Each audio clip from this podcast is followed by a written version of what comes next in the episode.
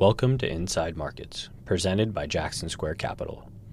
Today is Tuesday, August 15th, 2023. The information provided was compiled intraday.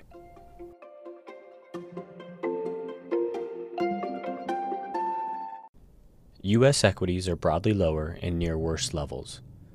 Value sectors sell off most, with energy, financials, and materials weakest, while healthcare holds up best. Tech performs relatively well as Nvidia extends gains from yesterday, and homebuilders have a bid after Berkshire's 13F filing revealed new positions in DR Horton and NVR. Banks are notably weak on the FDIC's living will announcement for regional banks and Fitch's downgrade warning for dozens of banks, including JP Morgan and Bank of America. Treasury yields are mostly lower with curve steepening after early selling pressure took 10 year yields as high as 4.26%. The dollar index is lower, but yuan weakness in the wake of a disappointing China data captures FX headlines. Gold is little changed, while base metals and crude oil trade lower on the weaker China data. Mixed U.S. data this morning adds to policy uncertainty into next week's Jackson Hole event. U.S. retail sales for July beat expectations, while the headline Empire Fed report for August missed, with notable increases in both prices paid and prices received. The NAHB housing survey also came in weaker than expected, while U.S. import and export prices for July increased month over month but remained in deflation territory. U.S. equities futures traded lower overnight on concerns that China's fading recovery and debt problems could spread to the global economy. China retail sales and industrial production for July both missed expectations, with the PBOC announcing an unexpected 15 basis point rate cut to its medium term lending facility. Investors have become increasingly pessimistic about insufficient government stimulus efforts. China also announced it will stop reporting youth unemployment after the metric recently hit a record high. This morning's spike in bond yields followed a hotter than expected UK wage number and much stronger Japan Q2 GDP report. Meanwhile, RBA minutes had a dovish tone, while softer Australian wage futures for Q2 means the RBA is likely finished with its hiking cycle.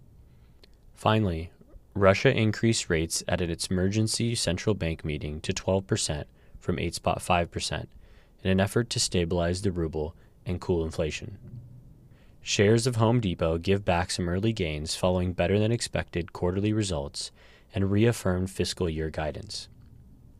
Shares of Cardinal Health also fade after earnings related outperformance this morning, while On Holding and Sea Limited trade lower after issuing disappointing results.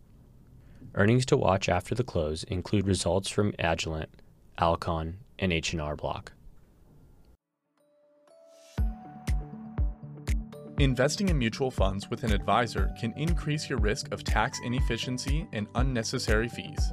At Jackson Square Capital, we provide active investment management and wealth advisory services for more efficient fee structures and tax strategies. Email hello at jacksonsquarecap.com to learn more.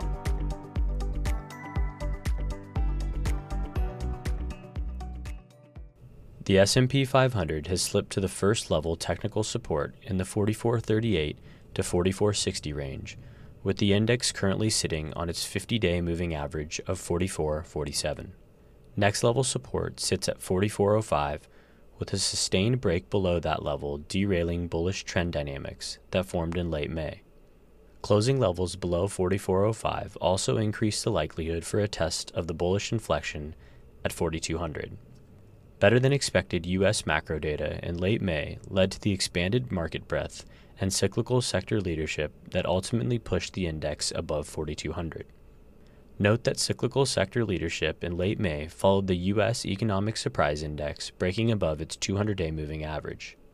We'll now use an ESI break below the 200 day moving average as an early downside warning signal.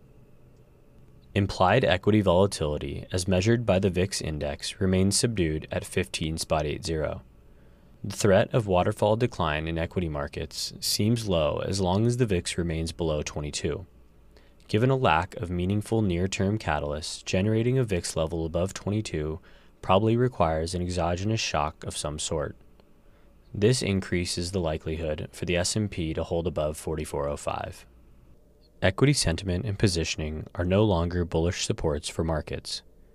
The weekly American Association of Individual Investors survey remains at bullish extremes, while the B of A August Global Fund Manager survey signaled the least amount of bearishness since February of 2022. The survey also revealed the smallest equity underweight since April of 2022, with cash levels slipping below 5%.